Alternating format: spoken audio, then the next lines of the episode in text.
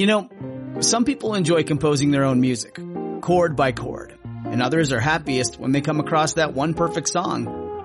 Work is not a lot different than that.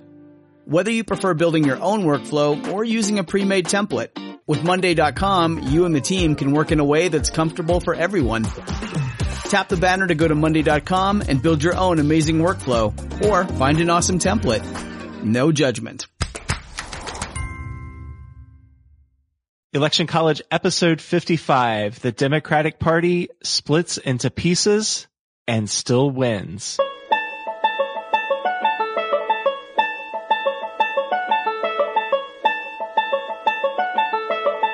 Let's throw a political party. Face it, the political scene sucks. But did it always? It's time for Election College, and class is in session. Now, your hosts, Jason Goff and Ben Smith.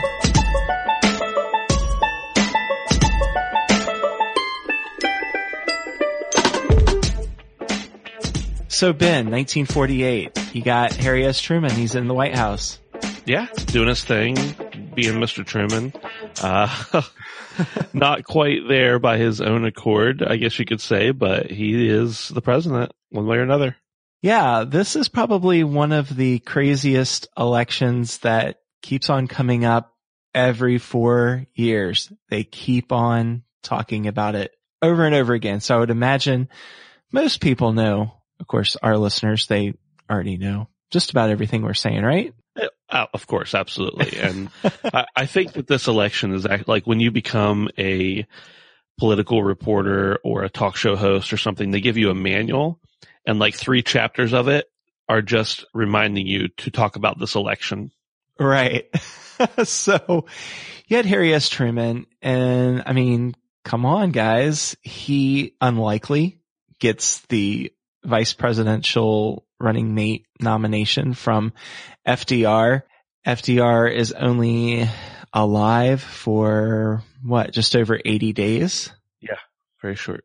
And he dies. Truman is sworn in. Mrs. Roosevelt's like, good luck, buddy. and shortly thereafter, the United States is victorious. The United States in the allies are victorious in Europe and then later on in Asia. So you would think, oh my goodness, this guy is really popular. Yeah, but what was interesting was it wasn't so much him that was um, terribly popular as it was Dwight Eisenhower, uh, the general who, uh, you know, the, the, country had just won the war, had won World War II, along with their friends, of course. And everybody's like, yeah, General Eisenhower, if he can win a war, obviously he can run a country. Right.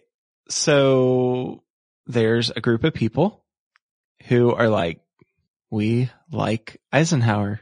Are they saying we like Ike by now?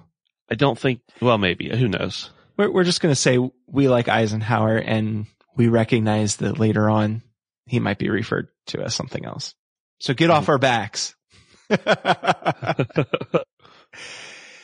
so yeah, the people are like, Hey, Dwight, be the nominee for the Republicans. And he's all about not doing that because that's not cool, right? For a soldier to be involved in politics. Right. Yeah. It's considered not dishonorable per se, but, uh, certainly un, unprecedented by his imagination. What we know that he apparently didn't was that like half the beginning presidents were, uh, formerly generals. Um, so it's not unprecedented, but he made a statement that said it was. So he pretty much is not a big supporter of the decision of his party to enter his name into like every primary in the whole country that they could. Right. So what do you do if you're a Republican at this point? Well, I guess you could get like, I don't know, 15 other people to run. hey, that sounds familiar. Yeah. so, seems to be a good idea. Yeah. So what the Republicans decide to do is they've got uh, just a buffet of of nominees to put forth, and really the front runner early on is the governor of Minnesota, Harold Stassen. Now he is more of a liberal in the Republican Party at this point. So just keep that in mind. Yeah, absolutely. You've also got like uh, Thomas Dewey. We might have heard of him. Robert Taft uh, from Ohio. I'm sure we've heard of him. Earl Warren. He's been around, but not really highly talked about. Douglas MacArthur, the general. Um, you know, he's a name we've seen before. Arthur Vandenberg of Michigan. He was a senator and there's just all these people and there's a couple more that don't even get listed because they didn't quite make it into the primaries, but there's like 15, it feels Yeah. like 15 candidates running. You know what this sounds like, Ben? What's that? You know the Beach Boys, I wish they all could be California girls. Yeah. Which, okay, I'm, I'm not endorsing that song necessarily, but the Republican party kind of sounds like the, that at this point because they're like, you know, the Midwest conservative farmer Uh-huh. and, and so on. It's just like this potpourri of ideologies that are represented. A Republican from New York like Dewey is going to be a lot different than a Republican like the California governor, Earl Warren, which he certainly does come up later on in history, is most certainly different than General MacArthur, uh, as well as Taft being so much different from, from the others. So this is really going to be telling to see what's going to happen to the Republicans really for the next half century. Yeah, it's a definitely a huge spread that, well, you say half century, but in some ways the, the kind of split in ideology from furthest conservative Republican to furthest liberal Republican kind of hasn't healed itself at this point, but it certainly was a lot worse in certain points of our history. The, the kind of, you mentioned, uh, Stasen being the, or Stassen, I'm not sure how to say it, being the front runner. We also see Dewey coming back because Dewey was, if you remember, the Republican nominee, uh, just four years before.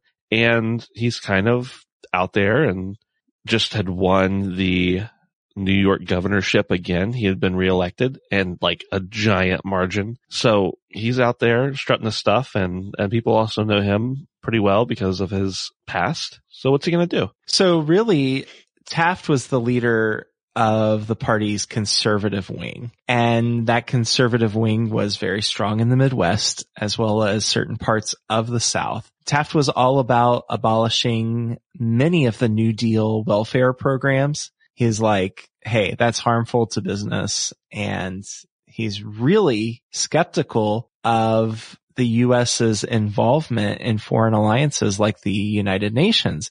Sounds kind of familiar, doesn't it, Ben? Uh, yep. The only thing with Taft was he was really dull.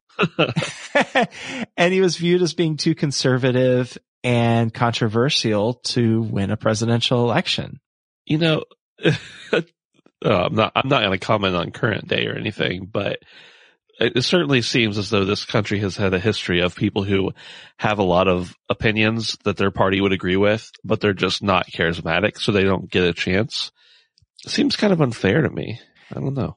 Yeah, it, personality definitely is something that is considered a virtue on the campaign trail, especially. Hey, you've got uh, Vandenberg and Warren. We mentioned both of them, and they're pretty popular amongst the people who have heard of them, at least. But they're both like, yeah, I don't really have time to campaign uh, in the primaries, so their chances for the nomination, like if you don't campaign in the primaries and you don't win any primaries, like you might as well just forget it, right? Right. So what ends up happening is it looks like there's a three-way tie between, or not tie, but deadlock between Dewey, Taft, and Stassen. And excuse me if I mispronounced his name earlier. So as we go to the election, the Republicans are trying to find a compromise. Hmm. So, how about General MacArthur? Right? I mean, he's he's a war hero. Sounds good to Uh, me. conservatives love him. Mhm. the the problem is he's in Japan right now. Well, in this in this year, and he's serving as a pretty prestigious position, the supreme commander of the Allied powers in Japan in 1948. Like if you don't if you don't realize that's a huge deal. Yeah. So he's busy doing his thing, essentially putting a country back together and looking after U.S. interests. So he can't campaign. And right. that doesn't sit too well with anyone because how can you show your charisma if you're not present? Right. And he did, however, say that if he was nominated by the Republican Party, he would turn it down. And so in turn, some of his supporters said, Oh, so you wouldn't do it if you got nominated? That's fine. We'll just go ahead and enter your name in the Wisconsin primary anyway. And so needless to say, uh, General MacArthur is kind of pretty much out of the race. Yeah. So you've got Stassen. He is a liberal. He's from Minnesota. And it's kind of interesting. He had actually been elected the governor of Minnesota when he was 31 years old. He resigns just a few years later to serve in the Navy and illustrating his liberal stance on some of the issues he actually serves on the committee that created the United Nations in 1945. Yeah, so he gets a lot of criticism from the Republican Party, obviously. He just, he's a little vague on certain issues that are really important to a lot of people. And the issues he's not terribly vague on, he's pretty liberal, like Jason said. So it comes kind of down to, um, Stassen really blowing people away during the Wisconsin primary. He just completely destroys, uh, and basically eliminates MacArthur, which they're fine with, which mm-hmm. he's fine with because he doesn't want to run anyway. And then he defeats Dewey in the Nebraska primary. So all of a sudden Stassen's this guy who's like in the front, all, totally in the front. Yeah. But Taft is like, uh-uh, you ain't going to beat me on my turf. So Stassen loses to Taft in Ohio which is where Taft is from. Stassen thinks that he can beat him, but he's way off. And the conservatives are all about getting him out of the picture. Right. So at this point, the party is kind of, kind of against Stassen because he really went hard against Taft and he's starting to lose a little bit of popularity, but he's still going strong against Dewey and goes pretty hard against him in Oregon. So Dewey, him being the big governor of a huge eastern state, being New York, decides I'm going to fire the big guns. I am going to go all out, spend a ton of money in Oregon and really get rid of Stassen as a contender. So they have this debate and it's actually the first ever radio debate between presidential candidates. And the sole issue of the debate was to either outlaw the Communist Party or to say, no, they have a right to exist. And it's kind of crazy because you would think Stassen, being a liberal, would be in favor of letting the Communist Party exist. But he was like, no, they should be outlawed. And Dewey's like, uh-uh, no, you can't shoot down an idea with a gun. So hands down, Dewey wins the debate. And it's time to head back across the country to Philadelphia, Pennsylvania for the 1948 Republican National Convention. Okay, so we're in Philadelphia. It's the Republican National Convention. It is the first presidential convention to be shown on national television and the world is excited. Well, at least the United States is excited. uh, and uh, maybe not everybody because it's, it's still 1948. So not everybody has a TV, but anyway, still it's exciting. Right. So Dewey is believed to have had a huge lead in the delegate count and his major opponents, Taft, Stassen, and Vandenberg decide, Hey guys, we need to meet. We need to stop Dewey. And the only problem with that was it's kind of like saying, Hey, Ben, let's form an alliance. And then we just can't agree on what the alliance should look like. So oops. Right. It's like if three countries got together and said, one of us needs to take over the world so that someone else doesn't. And then all three of them think it should be them. Uh, th- how do you agree on that? It doesn't really work out. So they are pretty much unable to come up with a good reason for people to stop Dewey. Uh, so it's kind of futile. Their, their little effort there in the hotel room. Yeah. So the votes happen and the first round, Dewey doesn't get enough votes. They vote again. Dewey is still short. Taft calls Stassen and is like, I am going to withdraw from the race and endorse Stassen, stays and refuses. This gets really convoluted. Yeah. anyway, there's just a lot going back and forth. between the alliance to defeat Dewey and it ends up backfiring and Dewey is the candidate. Yep, absolutely. Um, almost, I, I think it kind of came down to not even having a vote at the end of things. Yeah, it's pretty unanimous Yeah. after all of the divisiveness. Hey, Jason, you ready to talk about the uh, the other side of the aisle? Yeah. Did they have? Did they call it the aisle then? I mean, like, was there an aisle in the in the forties? I'm pretty sure there was. It was just probably not as crazy different back then as it is True. now. That's true. Okay. So you know what? It's 1948. If you're going to have a political convention, why not have it in Philadelphia? Yeah. So the Democrats are like, we really had a rough go at the midterms. Um, Republicans are in control of both houses. They've got a majority of the governors and we've got this president who isn't very popular. Yeah, a lot of the public opinion polls are just showing Truman getting trounced by Dewey. And I mean, I'm not just talking a few points and, you know, the whole, uh, the whole margin of error stuff that we kind of made fun of previously, but we're talking like eh, at least 10 to 20 points difference. And it, it's not looking real good for Truman. So the party starts kind of getting nervous and, you know, scratching their heads a little bit. Yeah, it's kind of interesting because at this point, Truman's like, Hey, Dwight Eisenhower, hey, will you be my running mate? Or no, I'm sorry. Truman was like, Hey, Eisenhower, and this is back in 1947. If you run for president on the Democratic ticket, I will be your VP. So the current president offers to run as the, the future vice president in an unprecedented move. Yeah, it's like that just goes to show you how unpopular he even thought he was. right. And of course, Eisenhower declines the, the offer. Uh, he's not real keen on the idea. Yeah. And so the Democratic Party bosses, they're like, okay, we need to dump Truman. Uh, we need to get a more popular candidate. So that's what they do. They start thinking of names. They think of Jacob Arvey. He was the head of the Cook County uh, Democrats. They thought of Frank Hague. He was the boss of New Jersey. They even thought of James Roosevelt, who was the eldest son of FDR. And James Roosevelt's like, nope, I'm not going to do it. Sorry. uh, he would have been kind of a shoe in, not maybe not a shoe in, but definitely would have won a lot of people over just because of his lineage, I suppose. Mhm.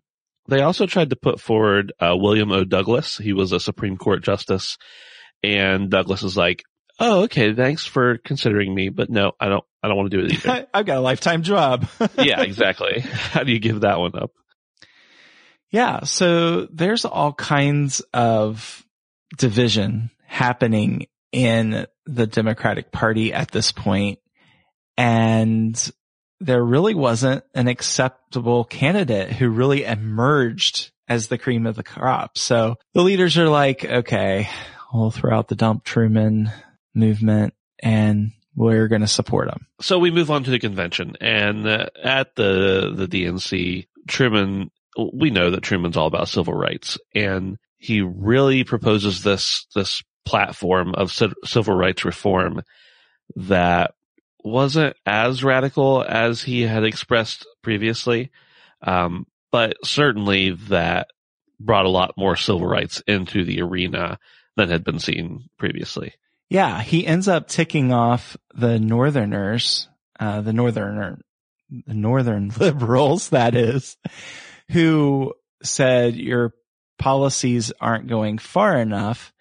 And he really ticks off the Southern conservatives who are like, Hey, wait a second. You cannot do away with segregation. You know, it was Truman who, uh, desegregated the military and the Southerners were like, uh, no. Yeah, we wouldn't we wouldn't really be in favor of that. Thank you very much, but no thank you. And the Southerners are are pretty upset because they just know that any kind of civil rights reform is going to ultimately just change their way of living and they're going to have to please please help us let people of other colors in the same restaurants as they go to. And so Truman knows that if any kind of civil rights stuff is proposed here, a lot of the Southern delegates, they're leaving. They're going to protest it. Right. So in the convention, the Democrats decide we are going to make the civil rights issues a part of the platform. And this causes three dozen Southern delegates led by South Carolina Governor Strom Thurmond to actually walk out of the convention. That's crazy. Uh, I mean, we know about sit-ins, we know about walkouts, but it's kind of, it's just really so foreign for me. It's not unbelievable, of course, but so foreign for me to think that people would leave their party that they say they believe in because they have to give rights to another human being. Yeah. Yeah. Sad. Yeah. So you've got these Southerners. They actually um, form a splinter party called the Dixiecrats. Uh, they're off doing their thing. You've got the liberal faction splitting off and they call themselves the Progressive Party and enter onto the scene Henry A. Wallace. Okay, yeah. So Henry A. Wallace comes in and he's previously been the Secretary of Agriculture. He's been the Secretary of Commerce under Roosevelt. Oh, by the way, he's also been the Vice President before. Uh, he's the guy, if you remember back in 1946, uh, Harry Truman basically kicks him out and says, you're not the Secretary of Commerce anymore because you opposed me. Sorry. Bye yeah, ladies and gentlemen, this guy was one quarter of a year away from being the president of the United States. Talk about a tough break. he, I mean, maybe he was a little bit cantankerous, but he was probably just standing up for what he actually believed. And they're like, no, you're out. Oh, and by the way, you could have been president. Yeah. And oh, by the way, you could have been the president. And now, just a few years later, you are a part of a party that's controversial because many people believe that they're secretly controlled by communists who were more loyal to the Soviet Union than the United States. And if you know much about, oh, history at all in the last hundred years, you know that being secretly accused of, or being accused of being secretly a communist does not go well for you typically. Right. Especially during the, uh, this Cold War era. Right. It was even said that he was quoted as saying as, quote, communists are the closest thing to early Christian martyrs. Yeah, that didn't sit well with a lot of people and probably doesn't now either. No. Yeah. So Wallace is the man who is running for the progressive nomination. So we have on the right end of the Democratic Party, delegates leaving. We have on the left end of the Democratic Party people leaving. Are you ready to talk about the campaign? I think that would be appropriate. So Truman, he's just not that popular anymore. He knows it. He knows the party has split. He knows that Dewey is an unstoppable machine and pretty much he's just kind of, kind of discouraged and the Republicans are really, really encouraged. Yeah. I mean, Truman has to be out there being really scrappy and pulls no punches at all. You know, that's the whole thing of, I'm just wild about Harry. That was his campaign song and, uh-huh. uh, give him hell, Harry. You know, it was go, go, go get him. Meanwhile, Dewey is like, I'm not going to really speak to any issues specifically. I'm just the man for the job and you need to elect me and the future looks great because you're an American and you're awesome and you're going to do great things because you're an American and you're awesome and you're going to do great things. He just didn't dive into any real issues. Right. And Dewey had a lot to say and he had a lot of ideas and things he was passionate about, but he was just, he was told don't say anything. So somebody actually summed up his, uh, his campaign as no presidential candidate in the future will be so inept that four of his major speeches can be boiled down to these historic four sentences. And here they are. Agriculture is important.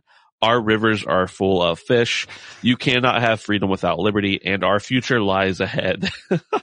so they really encouraged him to speak in platitudes and that's exactly what he did. And unfortunately, that's really popular. Yeah. Meanwhile, you got President Truman. He's, he's scrapping. He's like, okay, what do you do if you're an unpopular president and the House and the Senate are controlled by the other party? You go after them. So he's calling the Republican controlled Congress as the quote, do nothing Congress. And he's going after, uh, these congressional leaders like uh, Senator Taft and Dewey's chilling. He's like, we are Americans. awesome. and we're going to do great things. Right. So things are trucking along and Dewey's leading everything as, as expected by everyone until there's this point in time where all the theaters in America pretty much agree to play these two little campaign films. And basically, you know, there'd be a, a little commercial that we would see now. Um, but from the two party candidates, the two major candidates.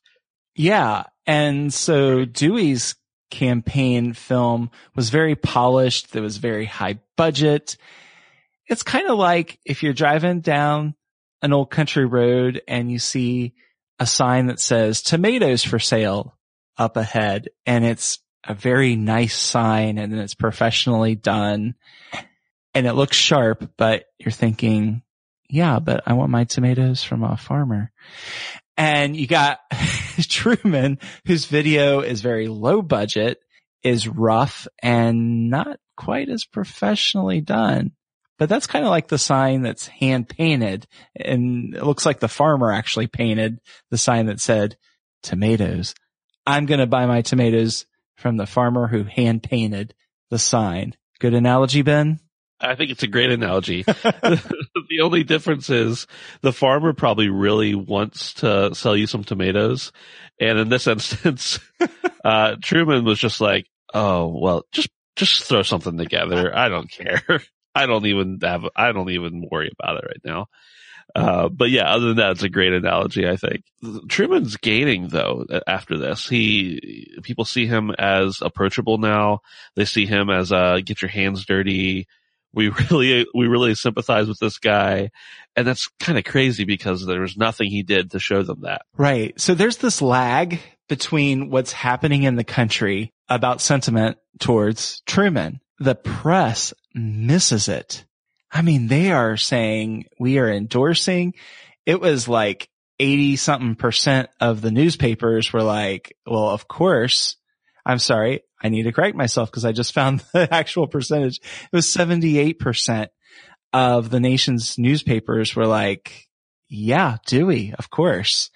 And, uh, Alistair Cooke, you remember him, uh, from the UK? He actually published an article on the day of the election and it was, it was called Harry S. Truman, a study of a failure. And news coverage was just all about Dewey defeating the failure of Truman. Right. So it's, it's bad because like Jason mentioned, there's this lag. And so the results they're publishing are like two weeks old by the point they're coming out. Now we see the Gallup polls and they're maybe at most they're going to be 24 hours lag, if not instantaneous. Like they just finished a survey, it's published.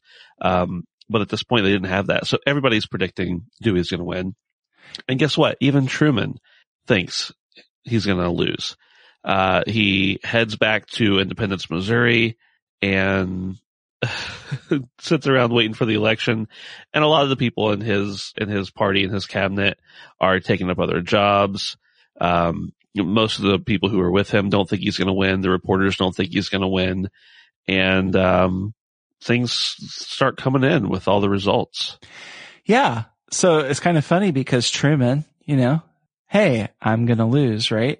He does this thing, goes to bed, wakes up every now and then, checks on the results and is like, huh, I might, ah, this, this is looking good. So at 4 a.m., he wakes up and hears on the radio, uh, that his lead is nearly 2 million votes. So he's like, uh, let's go back to Kansas City because it looks as though we're in for another four years. Meanwhile, Dewey is up all night following things and he's like, oops. yeah. oh. Yeah. Dewey around 1030 in the morning finally realizes, okay, I'm going to lose. I've lost. Uh, and like at 1114, he sends a telegram, of concession to Truman. Here's the crazy part, Jason. Like every newspaper in the country, earlier you said, you know, that everybody was endorsing Dewey and picking him for the win. They actually go a little further and they, they start printing up articles and newspapers and running stuff off the press like crazy that says things like, oh, I don't know, Dewey defeats Truman. and there's this famous picture of, of, Truman holding the, the newspaper that says Dewey defeats Truman. He's got a big smile on his face because of course that didn't happen. But it's so, I mean, I think they have many things nowadays prepared ahead of time in case one or the other happens. I know with the Super Bowls, they have shirts printed up for either team already so you can buy them the next day. But very rarely does a newspaper come out printed far and wide with the absolute wrong headline for a presidential race on it. Right. Yeah.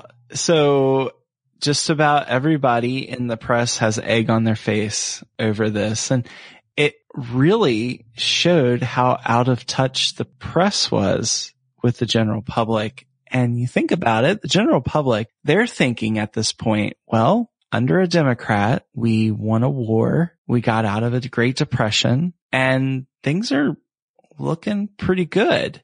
The last Republican, well, we got into a depression and I remember that. I'm, I'm totally okay with voting for Truman because he's going to continue some of these policies that have made my life better. And the press missed it. Big time they missed it for sure. Uh, so needless to say, Truman wins. Uh, I think we already said that actually, but Truman wins. Uh, Alben Barkley is the vice president and, uh, he beats Dewey by a little over 4%, about 4.5% actually. So Strom Thurmond coming in strong with to almost two and a half percent of the national vote, which uh, sounds like I'm mocking that, but that's respectable. Right. Yeah. Yeah. And Wallace got just under, uh, 2.4%. So it's kind of interesting there because the, the right wing of the Democratic party that split off beat out the left wing of the Democratic party that split off just by a, a small margin, but they were still there, still making history, and we're still talking about it decades later. I think we should keep talking about it, but we've gone a little long on this episode. So let's continue the conversation on social media. You can uh, do that on our Facebook, Twitter, Instagram pages. Um, just look up Election College on any of those and shoot us a message saying what you think about the episode, uh, what you think about this crazy, most interesting election the most ever. Hey, and if you've hung in there long enough to hear us give this spiel, surely you have about 30, 45 seconds to hit in your web browser, electioncollege.com slash review and leave us a review on iTunes. We really appreciate that. We love reading your comments. You got it, Jason. All right. I think that's everything for today. Uh, we'll talk to you next time maybe about an, an amendment or something. Yeah, sounds good. We'll see you later.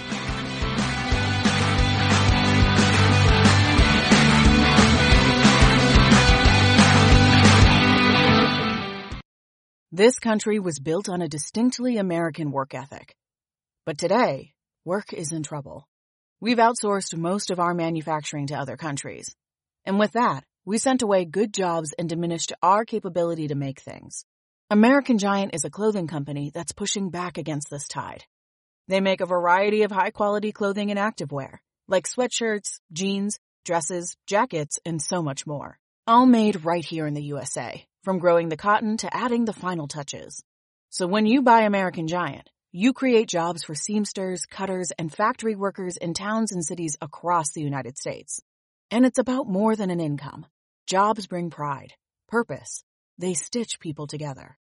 If all that sounds good to you, visit American-Giant.com and get 20% off your first order when you use code STAPLE20 at checkout. That's 20% off your first order at American-Giant.com with promo code STAPLE20.